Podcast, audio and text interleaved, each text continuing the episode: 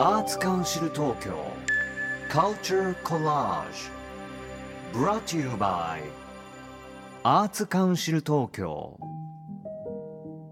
小川空がナビゲートしています。J-Wave Across the Sky ここからは東京に集うカルチャーをコラージュしていく10分間。アーツカウンシル東京カルチャーコラージュ今東京で注目の文化や芸術の中からピックアップしたトピックをお届けします。え今回は東京芸術劇場コンサートホールで11月14日に開催される芸劇リサイタルシリーズ VS ボリューム7川村久子アレクサンドル・メルニコフこちらをピックアップしたいと思います。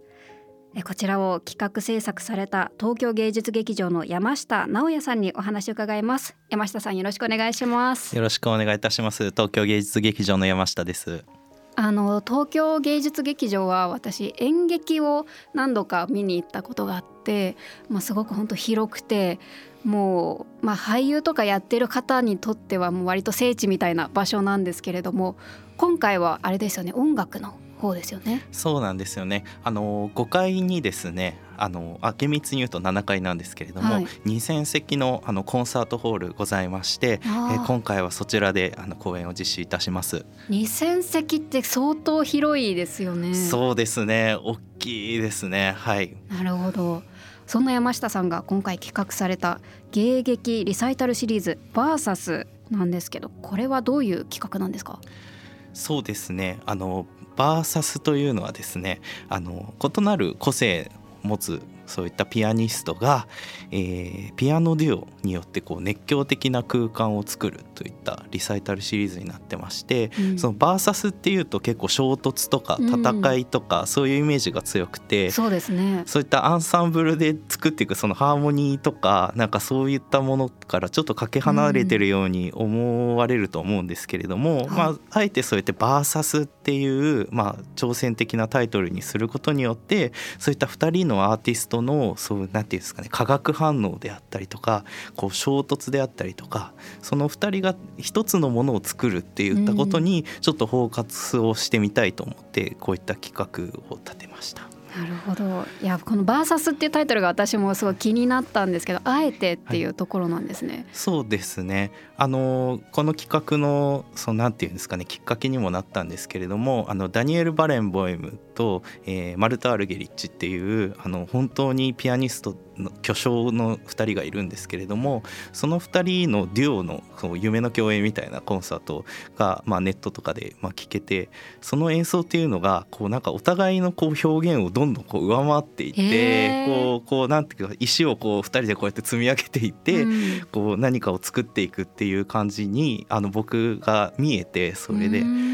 そこからこうバーサスっていうインスピレーションを得ました。はい。なるほど、はい。もちろんピアノって一人でソロの演奏でもはい。魅力があるけれども、はい。そうやって量でやることで、まあはい。積み重なっていくその相乗効果が得られるみたいなことなんですかね？そうですね。本当に今おっしゃったみたいにピアノ1台でも結構壮大な世界観を作れる楽器ではないですか。でそれがやっぱ2台になるそしてあのやっぱ同じ楽器同士であるっていうことで、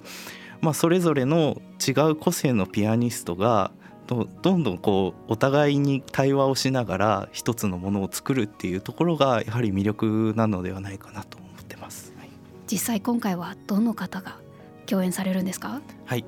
今回は、えー川村久子さんと、えーアレクサンドル・メルニコフさんでこの、えー世界でもトップソリストであるお二人が共演されます。いやーあの川村さんは今ドイツであの拠点にあの活躍されてるんですよね。はいそうですね川村さんはあのドイツ在住であのドイツの音楽大学でも教えてらっしゃるんですけれどもあのトップソリストとしてあの室内楽であったりとかソロであったりとかあとオーケストラのソリストとしても、えー、と活躍されている本当に日本を代表する実力派ピアニストですね。はいメルニコフさんの方も今ドイツにいらっしゃる？そうですねメルニコフさんもドイツにいらっしゃいます。うんはいメルニコフさんはどういうあの背景があるんですか？メルニコフさんは、えーロシア出身のピアニストなんですけれども本当にあの世界のオーケストラであったりとか劇場から招かれてる本当にスター的な、えーソリストピアニストなんですけれどもあの室内楽でもあのバイオリニストのイザベル・ファウストさんと頻繁にデュオで共演していたりとかあとアンドレアス・シュタイヤさんと共演したりであったりとか、本当に多方面で目覚ましい活躍をしているあのピアニストです。はい。なるほど。あのそんなバーサスボリューム7今回はどんなプログラムになっていますか？はい、えー今回は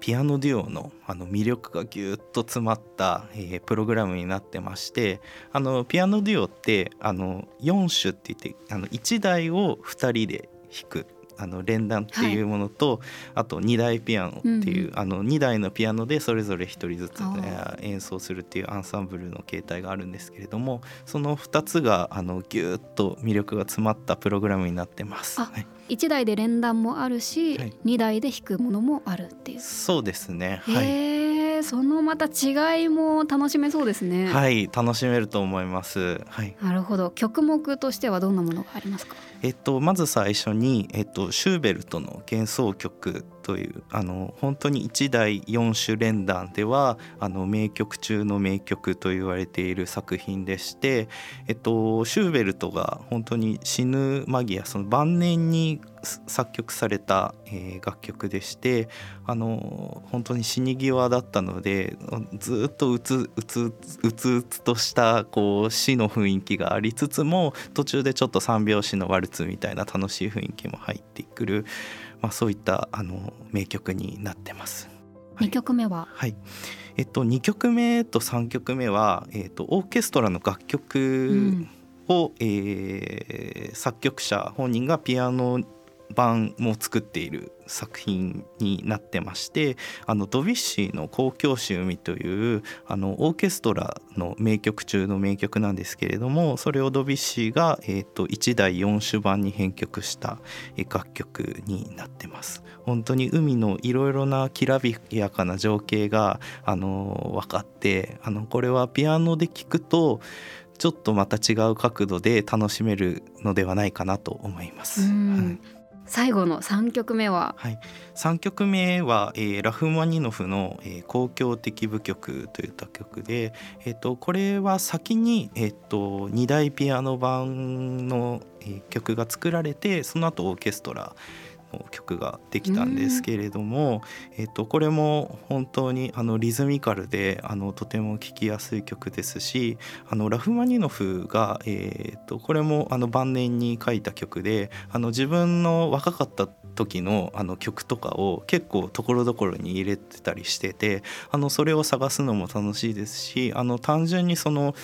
壮大な感じでこう2台ピアノにしかできないあの音の分厚さとかそういったものがあの存分に表現されているあの楽曲だと思います。いやこちらの曲2大ピアノ作品の金字塔って書かれているので、まあ、それを最後に持ってくるっていうなんかその面白みもワクワクしちゃいますね。そうですねはいではあの全体を通して今回お客さんたちにどんな風に楽しんでほしいと考えてますか？そうですねあの東京芸術劇場のあのコンサートホールって2,000席ですごい大きいんですけれども本当に温かくて豊かな響きがするホールなので、こういったあの室内楽あの2台ピアノの室内楽も存分に楽しんでいただけると思いますし